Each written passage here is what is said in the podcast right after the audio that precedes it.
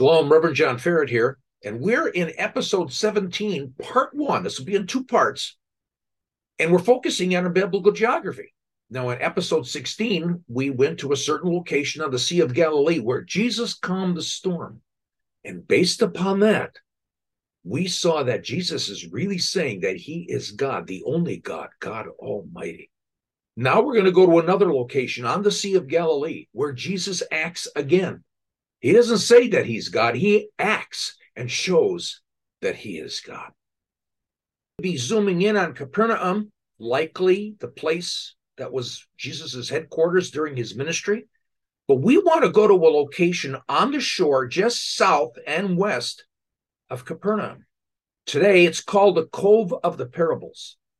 This is the possible place where Jesus taught from Peter's boat to the crowds on the shore, and then something else happened.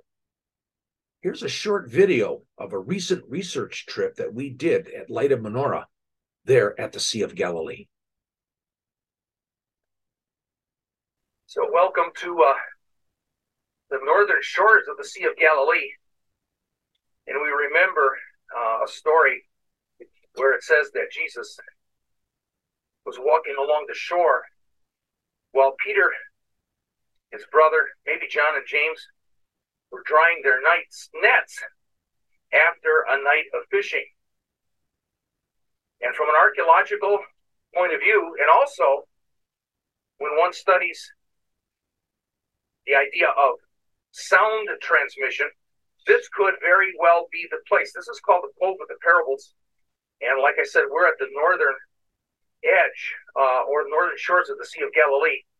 And as we pan up, you begin to see that this is like almost like a Greek amphitheater or Greek theater, the hill going all the way up. We come back, circle down here to this horseshoe bay, and uh, you'll see the black rocks.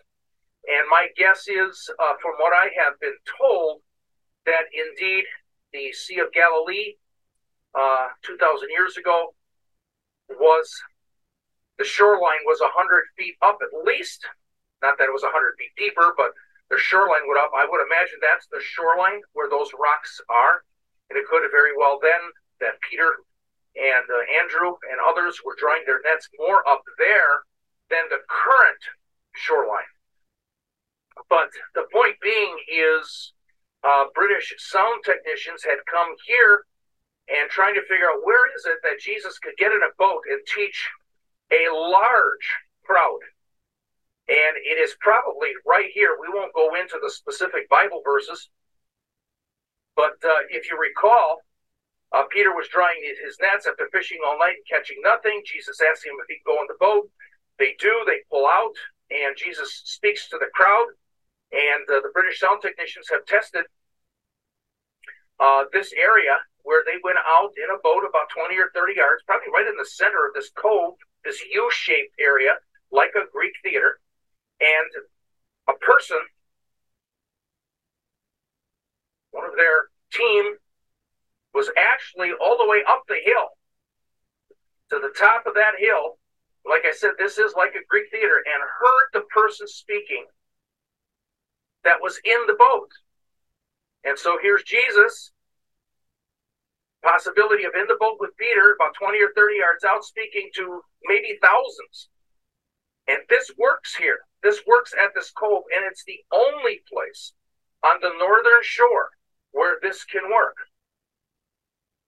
So we have established the very likely location, the Cove of the Parables, where these events actually happened. Now it even gets more amazing.